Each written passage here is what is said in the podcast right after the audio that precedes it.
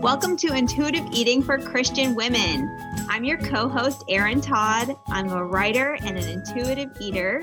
And I'm your co host, Charlie Castle, registered dietitian and exercise physiologist. We're here to help you discover whole health for your mind, body, and soul. That's right. Our goal is to embody scripture, ditch dieting, and live on purpose.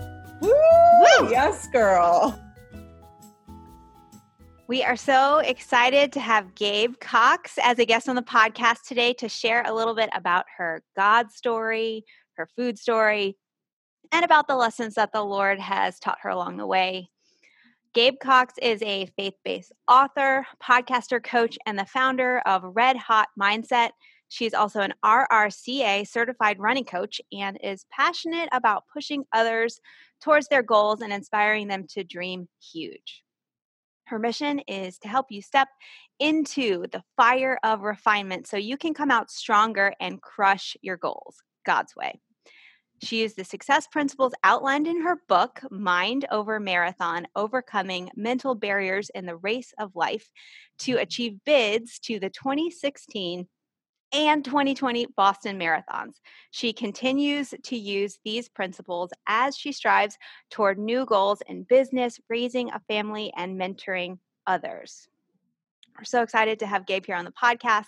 And as a reminder for all of our podcast episodes, this program is for informational and educational purposes only. It is not a substitute for individual medical or mental health advice. Our aim, as always, is to introduce you to the principles of intuitive eating and help you see how those principles align with scripture so you can improve your relationship with food, your body, and God, and cast out dieting for good. Today, our guest, Gabe Cox, has red hot insight to share on the topics of cultivating a mindset of truth and gratitude. So, Gabe, welcome. Charlie and I are so glad you're here with us today. Thank you. I'm so glad to be here too. We cannot wait to hear your story, your God story, your food story. We know that these stories are usually intertwined, they feed into each other and run together. So um, just tell it however is comfortable for you. And um, I'm just excited to get to know you, Gabe, honestly. I am too. I have I was really excited to learn of intuitive eating and honestly learned of it through you and Erin and your podcast. So it was fun to be able to explore it and to learn more about it. Uh, and I think it identifies with where I've been feeling and led le- recently. So okay. going back a ways, um, you know, I I was a Christian early on. I became a Christian when I was like five years old, and um, you know, really held strong to my faith throughout my younger years, even through college. But in there, we all have our own story of our struggles and where we're being tested or where we're we're feeling like we're getting pulled and uh, needing to grow. And I felt like for me, a lot of it came into self image.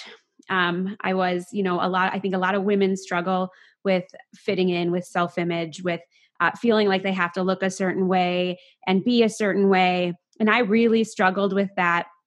Uh, starting in kind of middle school, I I left uh, private school, moved into some uh, charter school, moved into public school. So I was moving, and it's funny I say because I lived in the same house my entire life but I went to multiple different schools. So it was just different. You know, it wasn't like we were moving around state to state, but I had to redefine who I was every time I made these moves. And I, as I got into that uh, worldly culture, I started to feel like I needed to fit in with that mm-hmm. culture.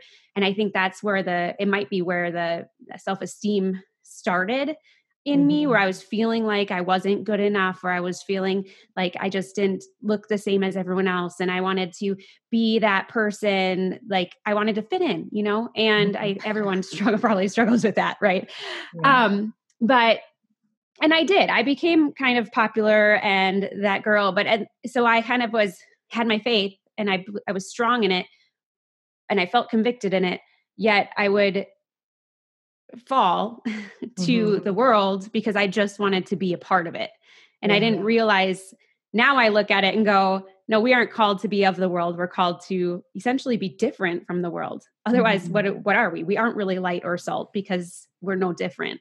Mm-hmm. Um, but then moving into from high school to college, I started really developing this sense of loneliness and frustration and hopelessness and all these things and thought it was the blues just thought i'd get over it that it was just something but really realized through um, a series of really bad negative thoughts um, that it was actually a deep depression. Mm-hmm.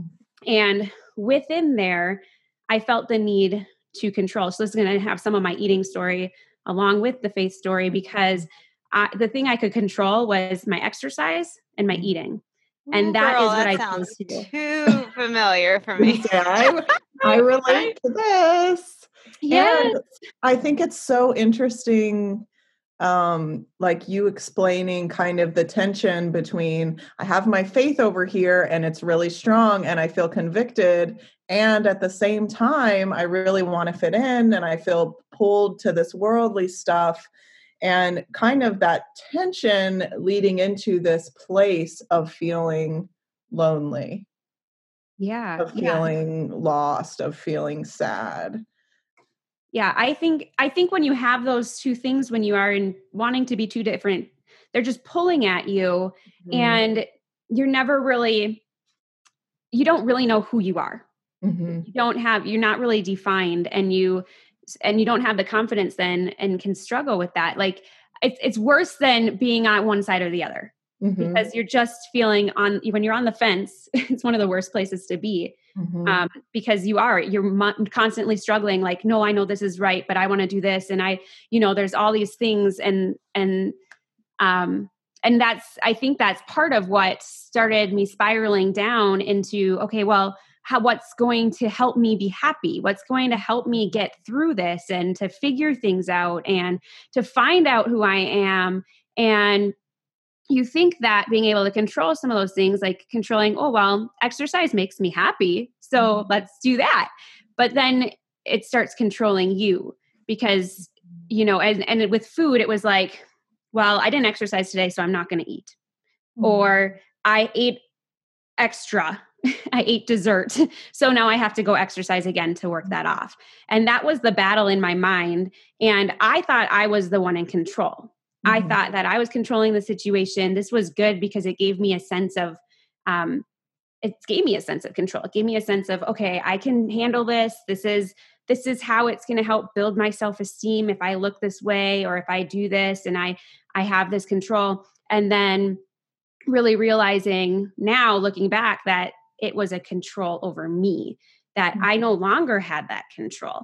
And it also, uh, and this is something that uh, Erin and I talked about on my podcast with her story, but it was an idol. It became an idol because I focused and fixated on what I wanted through the eating and the exercise versus focusing my eyes on God.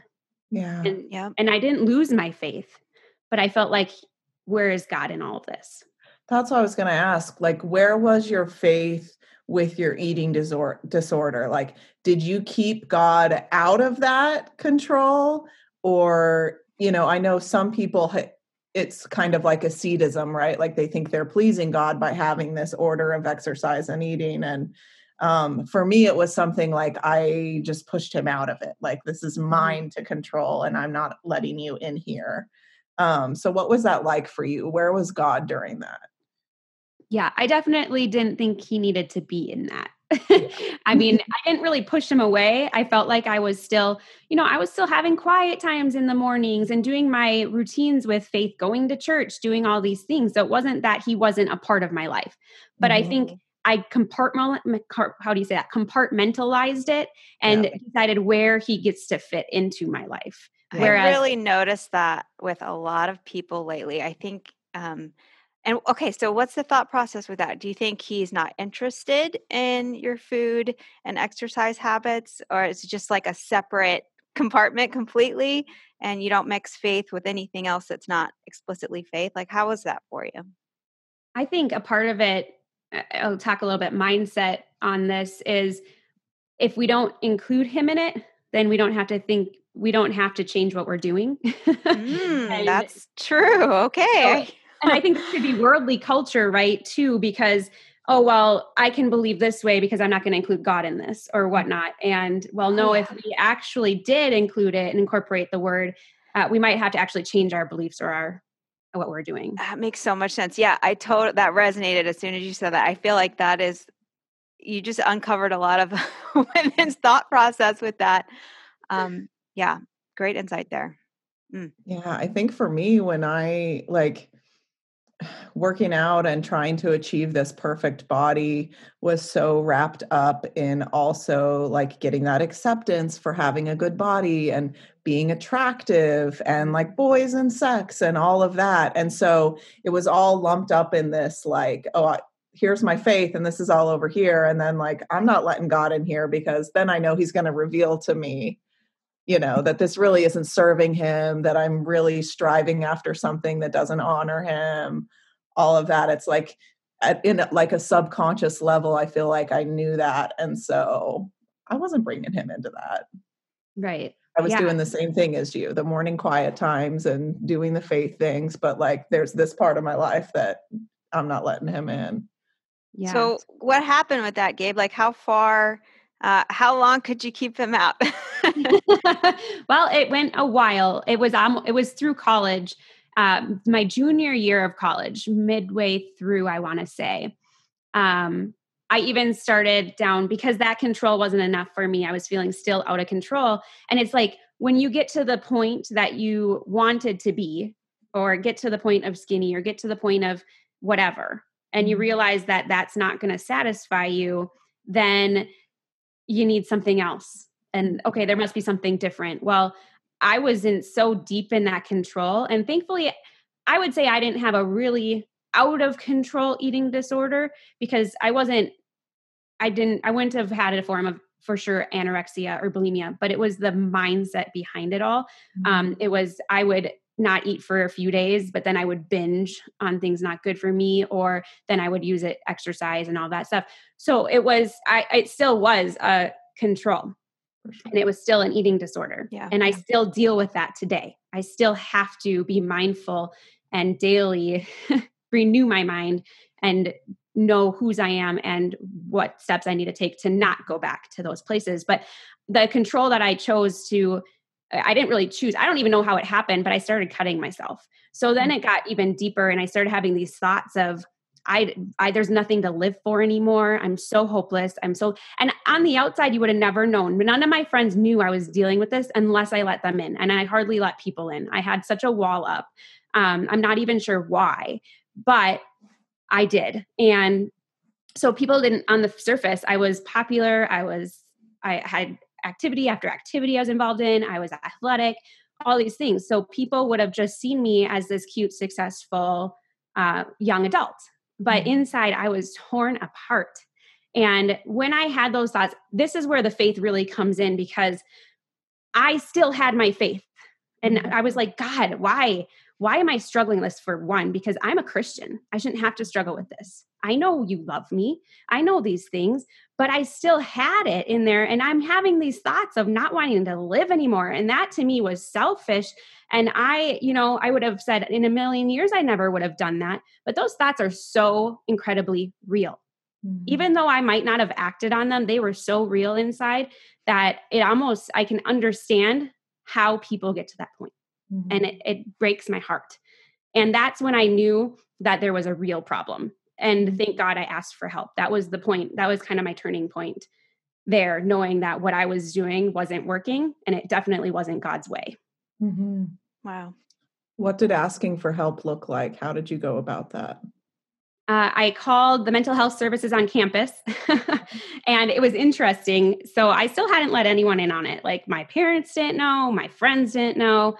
But I called them, it was right before Christmas break. And they actually, the lady on the phone, the secretary said, Well, we don't usually take in new patients before a break.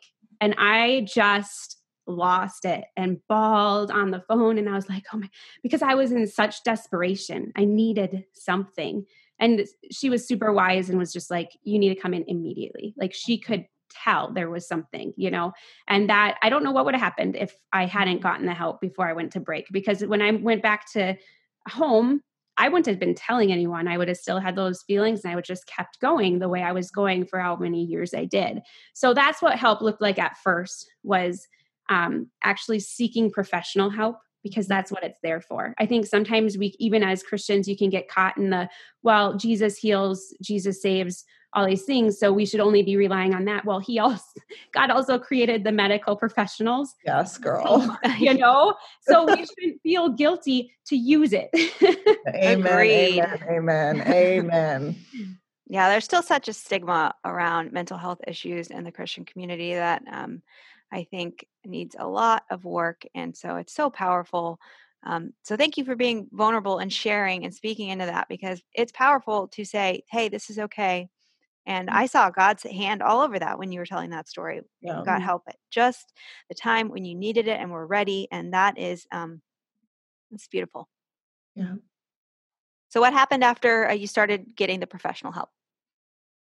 So that's when they officially diagnosed me with a deep depression, severe depression, and anxiety, and started working medication. We got on medication, and you know, the stigma of that too. It's like, well, you don't want to be relying on medication, but yes, we probably don't want to rely on it forever. And you might need to rely on it forever. And are you okay with that if you do need to? But I knew for me, I needed to stabilize. And so I was willing to do whatever it took at that point to do that.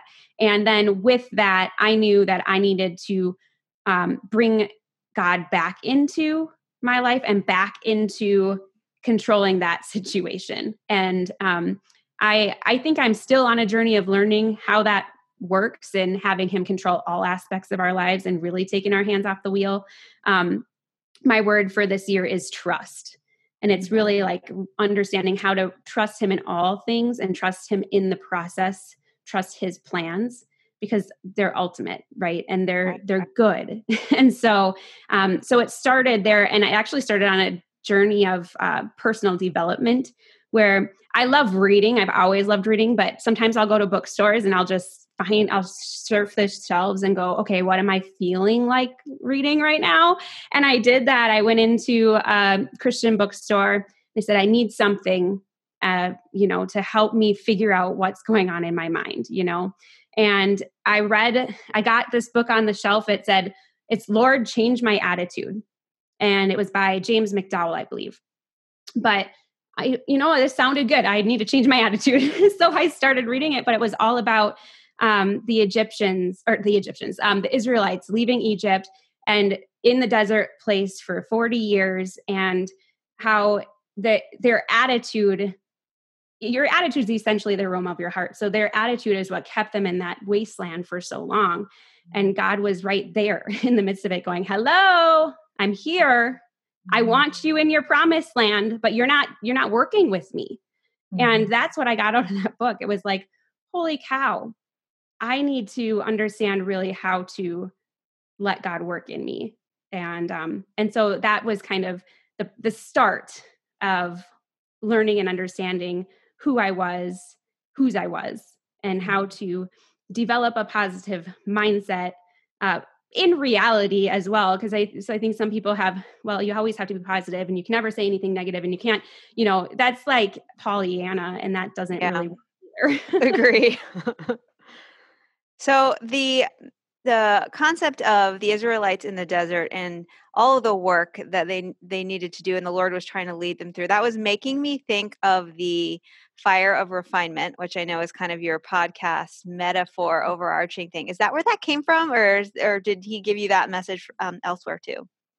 It's a part of it. It definitely is and because that it resonates with me i think in all seasons because we all go through wastelands in different times and they could be a short wasteland they could be a long wasteland but it's really us learning how to overcome struggle through Christ. Um, and so I think the refinement, it comes with if you think about a silversmith or a blacksmith and how they have to put whatever this ugly thing, piece, of metal, into the fire and shape it and mold it and and i would say if the metal had words it would be like ow this hurts don't do that i don't want this you know but once it comes out and you see how beautiful it is. Like whatever the the blacksmith theater makes a tool that's useful out of this thing that was no longer wasn't useful or the silversmith makes these beautiful platters or these beautiful things that you eat or drink out of or or jewelry and things and it becomes this beautiful piece that you would have never seen. And that's what i think of when i talk about refinement because um, i say i help women step into the fire refinement. I'm not refining them I'm just mm-hmm. guiding them into the process because it's God. We have to be willing to let God mold and shape us and refine us. And He does that in that desert place where He's helping us to see this is where you're going next. This is your next step. This is how we get there. And to remind us that it's not about us and it's not us who's going to do it. It's not in our own strength. We don't have enough strength to do it. We mm-hmm. have to be reliant on Him. And I just love how He takes the imperfect he doesn't make it perfect because we're never perfect, right? He's the only essence of perfect, but he takes us, our imperfections, and he turns them into a masterpiece that he can use. Hmm, amen. I love that. That is such a beautiful picture of how it felt to surrender dieting, go into intuitive eating, and let the Lord work and heal, like you just described it.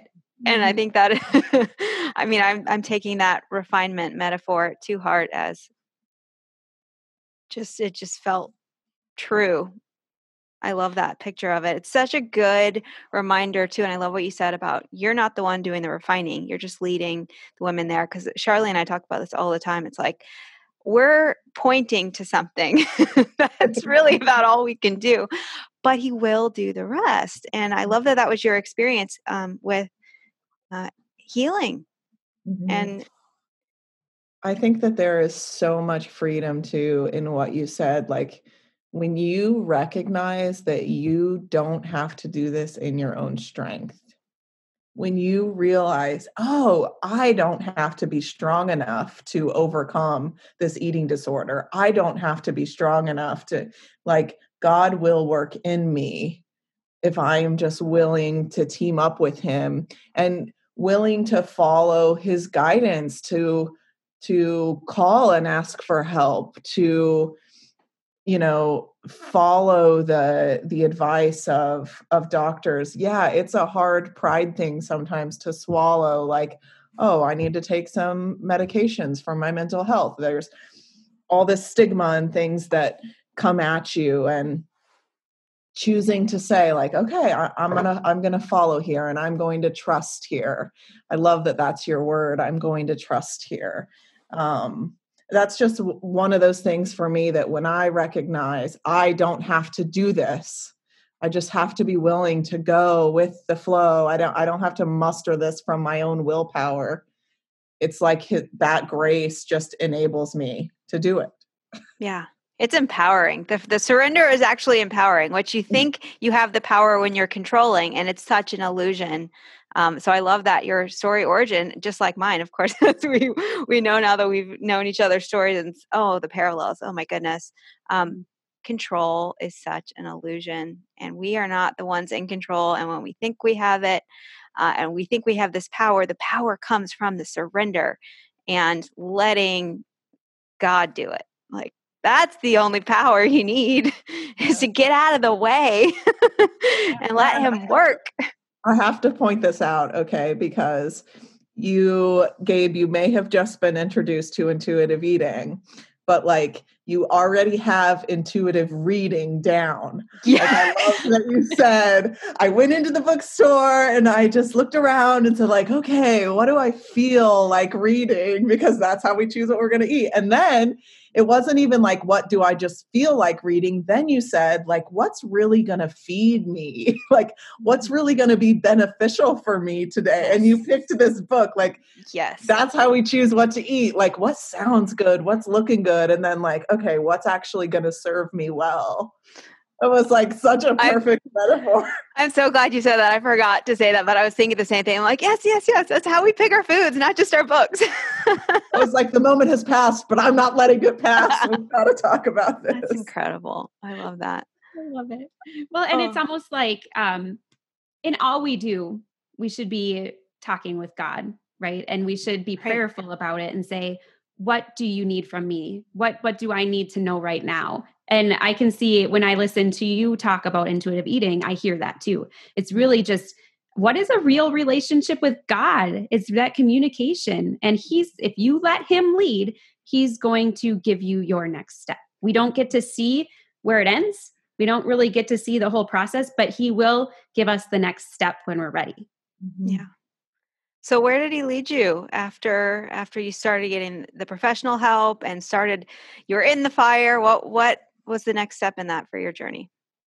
So I think one of the biggest things he was teaching me through what I was reading and what I was doing and in my quiet times was that I had essentially falsified all these things about me for years. Like I think when you and actually this is kind of funny because I just listened to your uh, police policing challenge episode. the food police. yes, challenge. So this actually really coincides with that. So go listen to that one because it's really good. but it's, it was really about um, you have a, a roommate is what you yes, were talking you about and i have always said that too i said what if and i think about this right now this is what i say if i what i say to myself is this something i would say to my kids is this something i would say to my best friend because if it's not why do i think i have it's okay for me to say it to myself? And i had done that for years. And and in the probably saying i'm being humble right? Um think well i don't want pride so i'm not going to say i'm not going to tout myself up. Well that's not what that's not what pride is. Um and that's not being humble. Tearing yourself down and tearing yourself apart is not humility. No. Nope. and god i mean if we think about he created us he created us unique and he created us in his image and if i'm talking about myself the way i am I'm telling him that he didn't do a good job. And that, I mean, sit with that for a second. That is not okay. We were created in his image, and we were created because he loved us and for us to love him. And how in the world, when you're telling yourself all these terrible things about who you are, can you love anybody? you know? Yeah. And yeah, so that's kind of one of the things that I really learned. That was a huge lesson for me too. And that was the part that made it easy to change because it's like, am I seriously going to tell God he did a bad job and he's wrong? I'm like, no, that is what, like, that I guess was the light bulb moment for me where I got to be like, okay, like, this is not how I relate to myself. This is not how I think about myself. This is not how I relate to and think about God and what he made. So that's the line in the sand. And it's, um, I love the way you described it too. And thank you for saying like talking to your child and your best friend, because that's just such a relatable, practical uh, check that we need to filter our daily self talk through and um, be kinder. Yeah. And, more really loving yeah. to ourselves really and to others. yes. I really liked what you said about you know, beating yourself up, tearing yourself down is not humility. And I I think we've talked about this before, Erin, but like boasting about yourself and like loving everything about yourself and always thinking about yourself in a positive light is just this like the other side of the same coin is mm-hmm. beating yourself up all the time and talking bad about yourself all the time like they're both just focused on you. It's both it's pride. Like whichever way you want to flip it it's they're just different sides of the same coin that you're making everything about you. Um and like where we find this balance and that's something too that like the secular world when we start going from this like oh love yourself right think you're great and just be madly in love with yourself well that's not really what we're looking for either where the sweet spot is is where we kind of become neutral Right. Mm-hmm. We don't have to be madly in love with ourselves, right? We just want to be kind of new, like we're good. We're kind of like neutral about ourselves. We're God's children. We're created by Him. We're here to serve Him. Like we're good. Yeah, I agree. I think that honestly, I think the worldly culture has self love wrong. Yeah. and that eh, you become self care and self love, and it's all about you and it's all about this. Now, I do agree that we need to take time for ourselves. We absolutely, absolutely do. We need sure. to fill and refuel, but the reasoning behind it yes. not for self gain, it's yeah. to serve others. Oh, well and, said. Yeah. And we're called to be free, but we're not supposed to use our freedom for selfishness. We're supposed to use it to serve. This episode of Intuitive Eating for Christian Women is brought to you by our podcast workbook. Sisters, did you know we want you to go deeper with this podcast by treating it like an online course? The podcast is free, but when you purchase our $7 podcast workbook, you can turn your listening into living. When you combine the podcast with the workbook, you're basically getting an online course developed by a registered dietitian for just $7. Season 1 contained our four foundational teachings and an episode for each of the 10 principles of intuitive eating. We unpacked so much, specifically from a faith based perspective, and it's all just sitting there waiting for you to go deeper. It's not too late if you're new to the podcast, just go back and listen to season one. Or if you've been here for a while, just go back and listen again and work through the content with your podcast workbook in hand. We specifically designed season one episodes to go with this workbook, so don't miss out on this powerful resource and this incredible value. It's only $7. Get yours today over on our website, intuitiveeatingforchristianwomen.com. That's intuitiveeatingforchristianwomen.com. Now back to the episode. It's like I always think about um, praying, spending time with the Lord. He's He's filling up your cup with His love and His grace and His peace and His kindness and gentleness and self control and all of that. And the goal is for that to flow through you to other people not just to fill you up and fill you up and fill you up and fill you up. It's supposed to fill you up and flow through you mm-hmm. to other people. So that's the purpose of self care or soul care. I always talk about like a Christian's best soul care is time with the Lord, right? Right. Yeah. Mm. I yeah. I always love it when you reclaim the self care title and call it soul care. I just every time it gets me every time mm-hmm. okay gabe you were mentioning um you know the challenge the food police episode so i want to know what thoughts you were taking captive. Again take every diet thought captive is what that episode was all about if you haven't listened to it check it out. But what was this story you were telling yourself? What was your roommate just running her mouth about that you had to shut up with some truth? Let's yes. Yeah, absolutely. And this is something that I I teach a lot now and I talk about a lot now because it is we need to trade those lies for the truth because really in essence any of those things that are coming in that are not essentially lovely or pure or noble or right then essentially they're lies. And because if they're not coming from christ they're coming from the enemy. Mm-hmm. and uh, you know that's his biggest weapon. He wants to divide us from him. He wants to cause confusion. He wants to cause self-guilt and doubt and shame and all the things. And i would say all the things that um, i was thinking were shameful things and it was kind of like well i'm just not good enough mm-hmm. i'm not i'm not the person that you know i'm just not i'm not beautiful i'm not and honestly uh, some of those things are just um and I don't know if I would say prideful, but some of those things are just worldly in itself anyway. Because does it really matter if I think I'm beautiful? Mm-hmm. Um, I'm not, you know, I even in exercise, it was I just need to keep being disciplined. I'm not disciplined enough. And it's so funny because I was probably the most disciplined person I knew. But and you you get into these controls and you get into this stuff and you think that you're not what you're supposed to be doing. I'm not successful enough. I'm not I'm not I'm not healthy. I wish I were I, I, wish I were as healthy as somebody else and doing the comparison game of well they mm-hmm. have it all together. If only I could just have it all together like that. If only I could just eat all clean foods and be satisfied with that and because I mean I still struggle with that these days because you, there's so many different the culture is you have to do this in order to be healthy. You have to do that in order to be healthy. You can't eat that and you can't do this and you can't have that.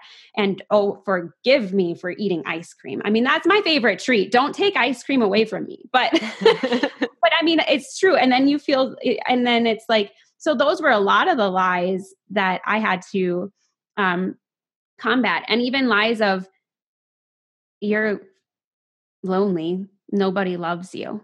Like that's where I got to. And I had tons of friends. I was, let's see, at that point, I might have been already dating my future husband, um, which uh, in essence is also like I was dealing with all this junk and not I, I was completely content saying i don't ever i'm good i don't need anybody else i finally was content in the love area and then the mm-hmm. next month, God says, You're going to marry this guy. And I was like, What?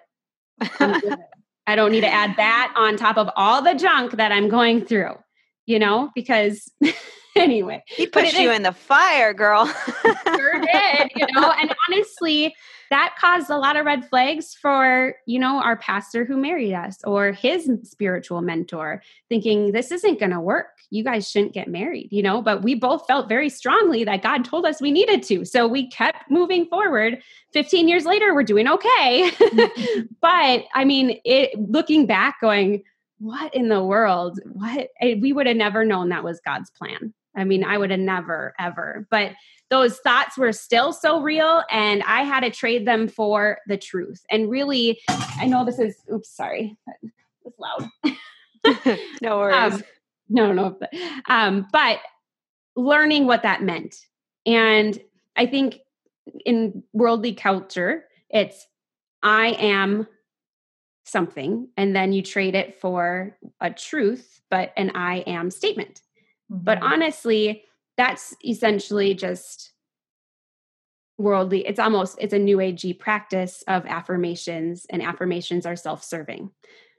But we still need to trade it. So i chose to bring in god's truth which is god's word and his promises because his word never changes. He's the same yesterday today and forever. And so in order to really know who i was and who i am i needed to bring in scripture Mm-hmm. So I went and looked for verses that went with um, the things I was feeling. So to change that lie to the truth, that's what I did. So, um, you know, one of the things was I am not worthy. And though I don't believe we are innately worthy, because God, through Christ, we are made worthy, but we are a child of the King. Mm-hmm. And that is where our worthiness comes from. So changing that lie to that truth helped me to see who I am. Mm-hmm. So on a practical, like running, you know, the silencer, putting up the hand to the roommate, how are you practically applying that truth in your day to day living? Like, what is your personal, how does that look like for you in your life? Yeah. So I actually um, have done an exercise with it and I, I kind of every day do this practice if I know there's different negative thoughts that come that are new or if they're ones that I've had. Um, and this is something that I would tell listeners to do as well is to take a week or so and just write down any of the negatives that come, like any of the lies that you're telling yourself and write them down. And then it's not to like remind yourself of them, but it's so that now take that lie and change it into a truth. And then I like to keep that those truths somewhere like in my journal or in my bible so that when i'm having those problems when i can see myself spiraling back down i can go look at those and go no this isn't who i am this is who god says i am mm-hmm. and they're because they're biblical truths um, they are true mm-hmm. and it's not me trying to tell myself and believe till till i believe it myself this is actually who i am does that make sense? Absolutely. Absolutely. I think um, something that has helped me and I've shared with people before is sometimes even looking at the biblical truths, you say, like, okay, God, I know this is the truth because your word is saying that. And I'm still having a hard time believing this about myself.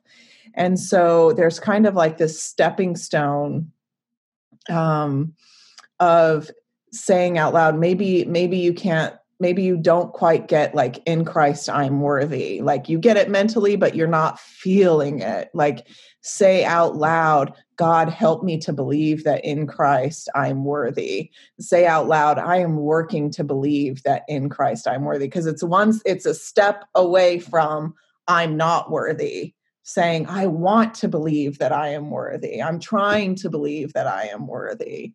Because um, so if you're having a hard time jumping straight from the negative to the truth find that stepping stone of you know i want to believe god help my unbelief I totally agree with that. And that's like the extra layer, saying it out loud. Also, for whatever reason, I think even more powerful than saying it out loud for me was writing it with pen on paper. Like mm-hmm. it's sinking in, like I'm reading it. Okay, now I'm going to read it out loud. Now I'm going to write it down. Now I'm going to declare it and take ownership of it and pray into it.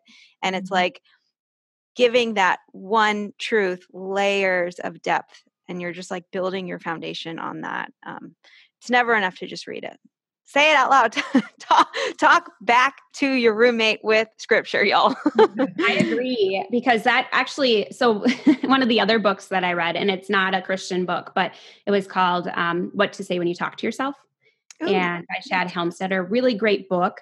But what it really helped me learn is that when a negative thought came i needed to speak to it positively. So i needed to actually speak out loud. And mm-hmm. that is true because when you are speaking out loud you no longer are thinking whatever it was. That's the only way to negate a negative thought is to speak something out loud. Mm-hmm. And when you speak it, you're declaring it. Mm-hmm. And I just, to me, declaring God's promises is what I want to do because um, that is me saying, I know whose I am. I know that you are in control and I believe you. I might not believe it for myself yet, but I believe you. Mm-hmm. So help help me believe. So, like mm-hmm. you were saying, Charlie, absolutely. Yeah, yeah, I love that distinction that fills the, that bridges the gap between like, you know, and I always think about it as like it's going from your head to your heart and you're really feeling it and believing it, and then like out your hands as you like live it and touch it and grab and like do take action with it and take ownership with it. So, um, ah, oh, that's so good. I love that really good practical um, replacing truth with lies and i don't know if you knew this but principle one of intuitive eating is reject the diet mentality and between that and the challenging the food police i mean that sums it up. You're doing this without like it's so in line with scripture. I love that you found that and lived it and know it to be healing in your own life without even having uh, done it as an intuitive eating practice because it's just a biblical practice. Mm-hmm. Something that's sticking out to me, Gabe, too, is the grace and compassion that you're you're accepting this grace for yourself and you're giving yourself compassion in the I sometimes I still struggle with this. Sometimes I still have to go back to these lies and remind myself of the truth and I think it's so important for people to hear we didn't just like recognize these lies and decide on the truth and then like move forward and, and things are good because I mean there for me there were years of trying to work through this stuff and then the negative thoughts would come and I'd be mad at myself that they came so then I'd have more negative thoughts and I'd just like beat myself up. It was this big battle and when I allowed, when I accepted the grace for that and gave myself compassion of, you know what, sometimes there's still going to be hard days. Mm-hmm. Sometimes you're still going to encounter your depression. Sometimes you're still going to feel anxious. Sometimes you're going to have these thoughts or whatever the thing is. And, and, and it's okay there's room for that in your life. It doesn't mean you're a bad person. It doesn't mean all this work you've done is not. It doesn't mean you're not qualified to help people work mm-hmm. through their thoughts or any of those things. Um, I see that grace in you, Gabe. I see it in your face as you're talking. I, I, I hear it in your voice that it's okay to not be okay. And, and when that happens, instead of falling down the path of, I had this negative thought, now I'm going to have more negative thoughts, and I'm bad, and I suck, and I stink, and this is awful, you can kind of like nip it in the bud. I recognize I'm having a bad day with these negative thoughts. I'm going to do the work. I'm going to go to the truth. I'm going to meet God there. I'm going to pray through it. I'm going to give myself some grace. And then you kind of start moving back up. Mm-hmm. Yeah, I agree. And I could even give you an example because in 2018, I, so I'm an avid runner. I love running. I slipped on black ice and broke my ankle real, really bad, like really bad and had surgery in the new year found out it was worse than i thought off running for six months my first thought i have to control my eating that was my mm-hmm. first thought i was like well if i can't exercise as much as i am not that you know i've overcome that and i've healed but at the same time when something happens when a struggle comes guess what's going to happen? You're going to be tested. And so mm-hmm. that was my first thought was how do i control that eating? I'm going to have to eat less or i'm going to have to eat better or i'm going to have to do this because i don't want to gain weight. That was my first number one. I don't want to gain weight. Mm-hmm. i can't run for six months. What am i going to do? Mm-hmm. and i thankfully because i worked through this years past i had the tools so now it was up to me to decide am i going to use those tools to get through this or am i going to let myself spiral back to that place yes. i never want to go again so it's really about building that tool belt and having those mm-hmm. things for when you need them. Because, like you said, it's going to come. And honestly, it's a daily battle. Mm-hmm. Something's going to happen and something's going to hit you. And you have to be willing to take up that armor, right? We're called to have the armor of God and to use it to fight whatever it is that's testing us. Mm, that must have been a really tough season with healing from the broken ankle. And I'm just curious what your um, what your relationship to your body was like in that and did you learn anything new with the broken ankle and did you experience gratitude for like the rest of the body that was working pretty good and not broken uh, in terms of a broken bone and just like what did that look like and how did you pivot with uh, your movement because i'm assuming and correct me if i'm wrong there i'm assuming if you're a runner before you probably really missed that experience of running and being, you know, benched from that more or less. I, I imagine I equate that to athletes, and I know so little about running because it hurts me so, and I feel like an old lady when I do it, and I don't understand it. But I I, I keep meeting uh, lovely women like yourself, Gabe, that just are runners. I'm like, okay, that's not for me, but I get it, and I want to know what you love about it. so start there, please. Tell us about the running. You want to know something though? in high school, I hated running. I was a basketball player and I loved running in basketball because there was something you were doing. But I was like, y'all are crazy. Running just to run? Oh, seriously? And I took up running essentially as a form of control in college. And okay. so it was kind of my punishment. um, but it was interesting how when God healed me, as I was being healed and transformed, He transformed my running to be a peaceful reflection time. So it's like my time with him and i get a lot of revelations and things in my running time so now it's become this um, joyful time. So it's really interesting how it has now that doesn't happen for everyone. It's okay if you don't like running. You just find what you like to do and you do that. But that's kind of how it worked for me. It was kind of a transition and now i love it and now i use it to set goals. And it's cool to see how and when I hit goals in running, it helps me in all areas of my life. And God has used that as a tool for me as well. And um, but when i when i was told i couldn't run for six months i was devastated. I was like oh my gosh because i mean i run almost every day i run six days a week usually so i didn't know what to do in a way but and it was almost a year before i really got back to running because i forgot that you actually have to learn how to run again after six months of not running and it would be a run for 20 seconds, walk for five minutes kind of a thing, you know?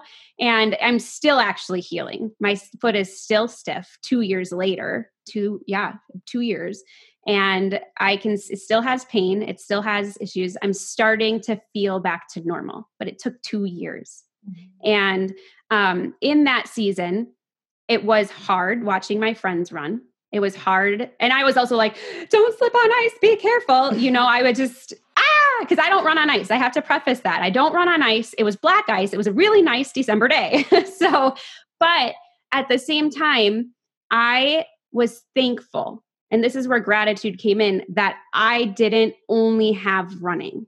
because I think, and this is where idols come in because running could have been, and it probably has been in my life, an idol before, mm-hmm. but it wasn't at that time because I had other things I was passionate about and other things I was doing. Oh, sorry if you heard that.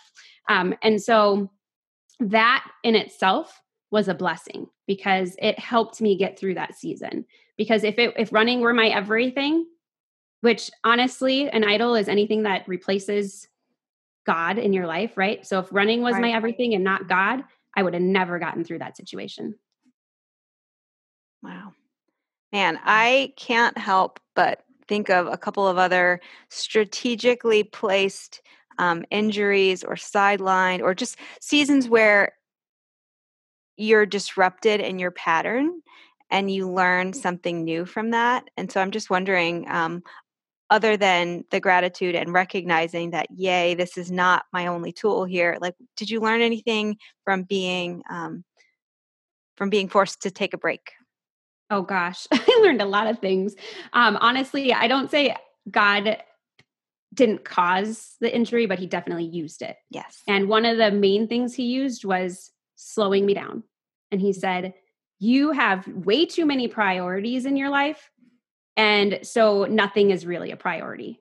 And so he helped me see that I was in, I worked a multiple facets of jobs. I homeschool my kids. I am a run coach. Like there, I just had a lot going on. And he said, you are trying to now you're not controlling your food and your other things you're controlling your finances you're trying to control when something happens you're the one that takes on an extra role you're the one that does this and that and you are not going back to the word of trust you're not trusting me in this and so he taught me that i still had control issues it, i yeah i've had control issues probably my whole life so but and he also taught me that just because I had an injury doesn't mean I'm going back to that place. Just because something happens doesn't mean I have to go there. One, it's my choice. I get to choose. And that's what's beautiful about it. Now, is it hard? Is it a hard choice? Yes.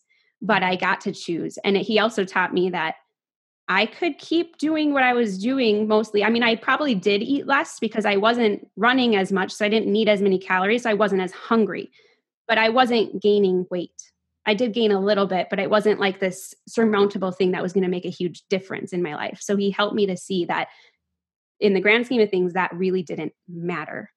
And mm-hmm. um, that was a huge breakthrough for me. But definitely the simplifying, he taught me that, that I needed to stop and stop taking control and let him work and trust him in mm-hmm. all things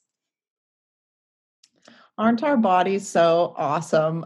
like God is he designed us so beautifully that like I just love I love that you're honest about my first thought was, oh my gosh, I'm going to gain weight. What am I going to do? Mm-hmm. And then you chose, it was so hard, but you chose to let it go, right? You chose to trust him and let it go. And your body naturally, if you're not expending that energy, decreased your appetite a little bit you're going to gain a little bit of weight if you know you're going to gain a little bit of weight if you're not moving as much and as you're but it was okay. Your body was fine. It wasn't some big drastic thing. It didn't it didn't alter your life. You your body figured it out and you figured it out and um i think that, like that's really what intuitive eating is all about is we don't get to control our bodies like we think we can with food and exercise and we don't get to control our health as much as we think that we do with our lifestyle choices. Um, god's really in control and he really designed our bodies to tell us when to eat and when to move and what feels good and um, so I I just love that you're just being introduced to intuitive eating, but it's you you you get it. Oh yeah, she gets it. it. I think it's a mind. It is a mindset thing. Like intuitive eating is all about mindset and mm-hmm. lifestyle and following what you're feeling, led by the spirit, essentially. Yeah. And so I can see how that all interplays because that's what our life should be reflected on. It is a mindset. It is being led by the spirit. Mm-hmm. I love that you um, framed it to at the end there and, and how you were describing it as, as a choice and you get to choose. Mm-hmm. And um, I just I felt so, uh, it's such an empowering thought to recognize that patterns of behavior, though they may be strong and though they may have years of history, like ultimately you're choosing it. And it's such a beautiful example of you getting to walk through another trial and recognizing that it's a choice again and being encouraged by the Lord that you're right in that it's like, okay, I get to choose to apply the truth here and put mm-hmm. on well all the things that I've learned and not like not see a trial as a complete backslide and be uh, it's just it's beautiful how he used that to speak to you about priorities mm-hmm. and simplification of life i think we could all use a reminder to um, and how challenging it is to check our priorities. I needed that reminder today. So thank you for mm-hmm. talking about priorities. I think I constantly need that reminder. And I love, um, I'm seeing more parallels. Shar, did you notice it? It was like, okay, well, it was, if it's not my control of my food and body, it's going to be the control of finance or performance, whatever you want to characterize that as. And that is, Gabe, that has been our experience with this as well, because um, once you recognize that you have a little idol factory for a heart, we do. Let's just call it what it is. It's okay. Mm-hmm. to know that it's probably going to tempt you to exert those same negative patterns in another area. Once you get victory in one area through God working in you, you're just going to kind of try and get your control back in another area and you get to re um, reapply all of the things you've learned into a new area and so eventually i know charlie and i like to talk about this as intuitive eating um, then became intuitive podcasting intuitive ministry and intuitive living as we take these like core life lessons that the Lord teaches us through eating and running and our quiet time and apply them in one area successfully and then get to choose to apply them to another area when it comes up and it equips us to live these spirit led lives um, and i just i think it's so cool to see that um, in your story um, so it's just so cool that it, it's an intuitive eating story, whether you realize it or not. So is. And okay, but I want you to talk to us a little bit about gratitude because I know um, that is part of the powerhouse of Red Hot Mindset is um, using gratitude as a tool um, in, in, the mindset arena. So share with us a little bit about uh, how that has looked for you. Yeah. So going back to that book that I picked up off the shelf, The Lord Changed My Attitude, uh, really what it came down to was the Israelites, rather than having gratitude for what they were provided, they complained. They chose to complain. Well, we don't have we don't have the right food and we don't have the right drink and we don't have an idol to worship and we don't have all these things. But God was providing the whole time. So if they would have just seen that and recognized it for what it was, then they may have been content in that situation and really allowed God to lead. And to me, in my season, as I was overcoming the control and um, the depression, I learned that when I saw the good in my life, because there's always something, we can always look in our day and find something to be grateful for, no matter how hard our season is. And whether it's even just, I'm alive, you know, or whatever it is. Um, that when I started focusing on the things I was grateful for, it helped change my mindset and helps that negative turn more into positive and help me to be content. Like Paul says, I've known what it is to have a lot and I've known what it is to have little, and I know how to be content. Mm-hmm. And that contentment comes with gratitude, being grateful for God's provision. Because God hasn't doesn't say you're going to get everything you want, but he does say he will provide for mm-hmm. all your needs and it's are we willing to wait on him for his timing? Are we wait, willing to wait on him to see how it's going to unfold and be in the unknown? Because the unknown is scary. And um and that's what gratitude is. And so honestly in that season i started a gratitude journal and i just wrote down every day i tried to come up with something i was grateful for. Um And some days it was really, really hard. And I just had to say, you know, I'm grateful that I made it through today. Mm-hmm. And, or I'd look back, but I would do it where it was that day or the day before. So it was always in the season and not for something from a long time ago. Mm-hmm. Because it really it's about being where you're at and being present and to mm-hmm. really see what is that. And when you start seeing those gratitudes, you start just loving where you are and the joy comes. Maybe, mm-hmm. you know, happiness is fleeting, but joy is from your heart. And it's in, you can be in a tough situation and you can still exude joy. And that's what gratitude brings. And honestly, I have done it. There was a really hard season I was going through one time, and it was this has nothing to do with eating, but our relation, my husband and I were in a hard relationship at the time. I didn't like him. and so what I decided to do for myself and I, and I was in the middle of raising three really little kids. I was working full time, I was homeschooling, I was doing all these things in my busy seasons. Um, granted that's probably why I was having the feelings I was having, but I chose to do a gratitude journal for 30 days and I chose to pick one thing I liked about my kids or one thing I was grateful for, one thing I was grateful for for my husband, and one thing I was grateful for in my life every day.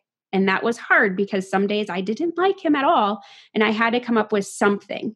But mm-hmm. it helped change my mindset. And after those 30 days, I liked him more than I did when we got married because it just changed my perspective because when you're always looking at the negative or the flaws you're always going to see those. But when you choose to look for the positive it'll help change that direction and really helps god change you. God didn't change my husband he changed me. Yeah. i love that. It's so simple. And i've done seasons of gratitude journaling and i found it to be as profound as you're describing and yet i fell out of the habit of it you have inspired me to do that again because like we were talking about before too just the process of writing it out and maybe even hey if you're going to go the extra mile there say it out loud or bonus points maybe even say it to the hubby or kiddo if it's appropriate like their um, gratitude is powerful and i love that your experience with that really speaks to how transformative it can be. Yeah. Mm. So I know we're getting close to time, but I feel like I have to talk about this. Okay, go for it. So, um, so my word this year is and, and it has been extremely freeing for me to realize that I am allowed to be two things at once. Mm. So, and, and you talked about this a little bit in the beginning of our talk, like it's not that you always have to be positive and everything has to be great and you have to pretend that the things that make you sad don't make you sad or whatever those things are. It's not like everything has to be gratitude and i have to be happy. All that like you said happiness is fleeting right? Um like that good vibes only thing i really don't enjoy that because the true human experience includes sadness and God welcomes our sadness and it includes our disappointments and it includes whatever those things are. So and I used to feel a lot of shame if I felt sad or um for like in my past if I was dealing with depression or anxiety it was like oh this makes sense because I'm experiencing xyz in my life. And in the last year or so, if I was struggling with depression or anxiety, I was like, what is wrong with me? My life is great. And now, and I'm having this. So, what the heck? And it really helped me see that I'm allowed to be both. I can be, and, and I pray this way to God, and I do this in my, if I'm journaling, and it really helps me.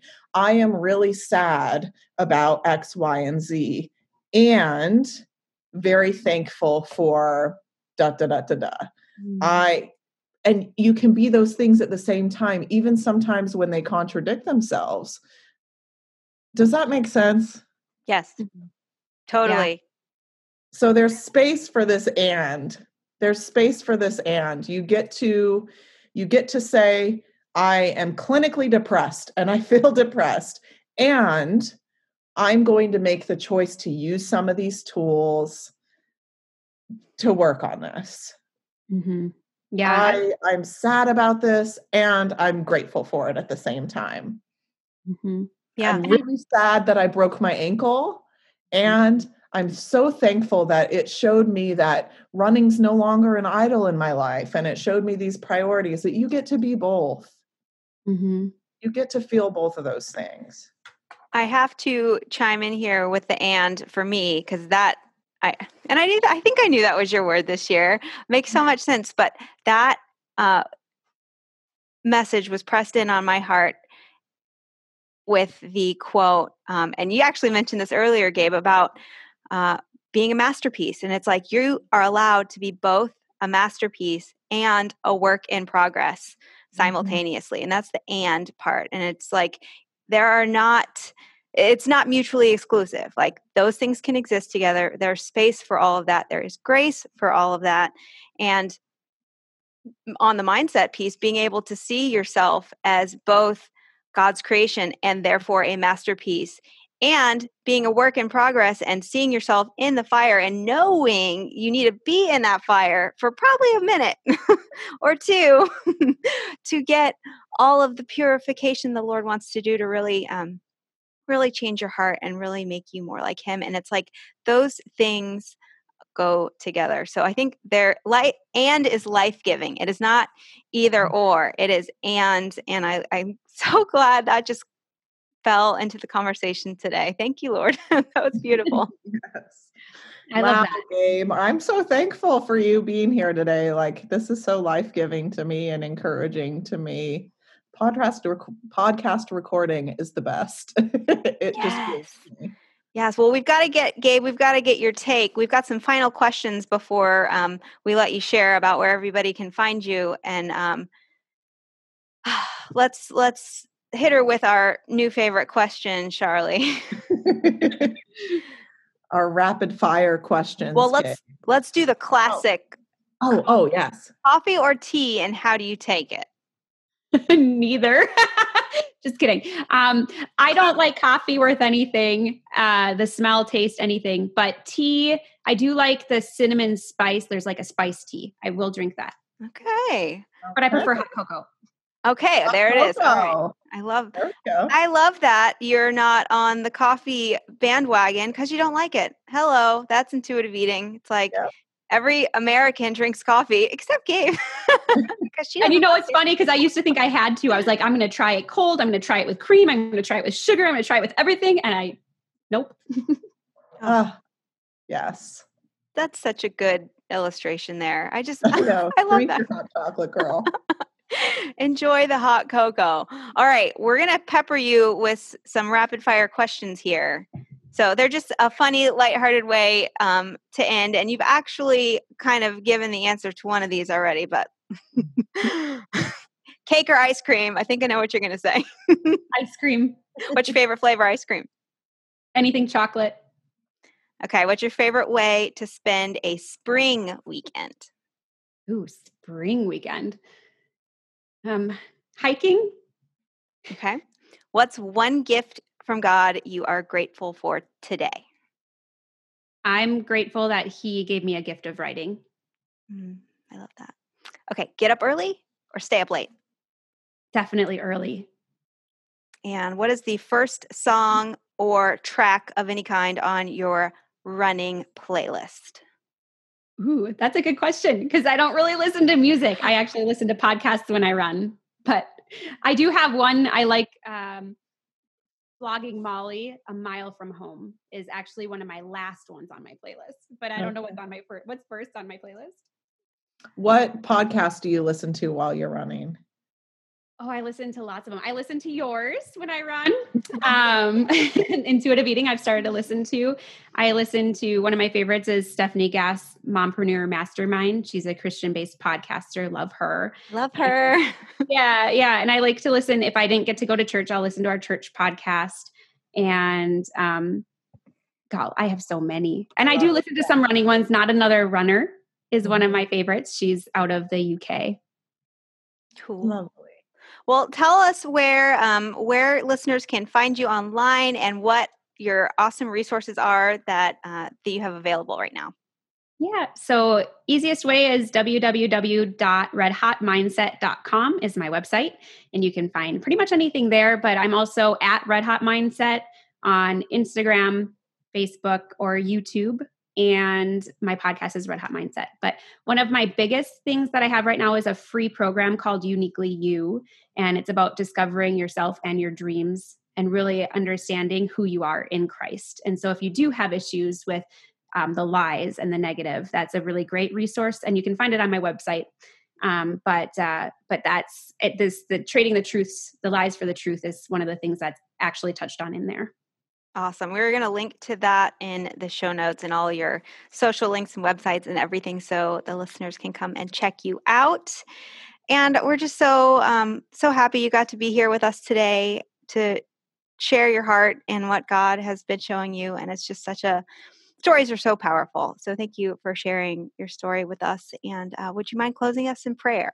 Yeah, absolutely. I've been honored to be here. Thank you so much for inviting me on the show. I have gotten a lot out of the show, so I know your listeners are too. So, but I think just setting us free of that diet mindset is amazing. So yes, I love what you're doing, but I would love to pray to finish us out. Thank you. Dear Heavenly Father, I just come before you thankful for Erin and Charlie and all that they're doing with the Intuitive Eating podcast and helping set women free from the diet culture and to really understand what it means to be spirit led in all areas and especially in eating and exercising. And I pray for these women that are listening that you will just um, help them to see if there's any area in their life that they have um, taken control of or have an idol that they need to just lay before you and surrender. And Lord, help them to see that the surrender is so beautiful and that you will take their mess and turn it into a message or into your masterpiece that you can use to further your kingdom. And I just pray that we are willing to do that and we're willing to really listen to your still small voice and to obey when we're told what we need to do.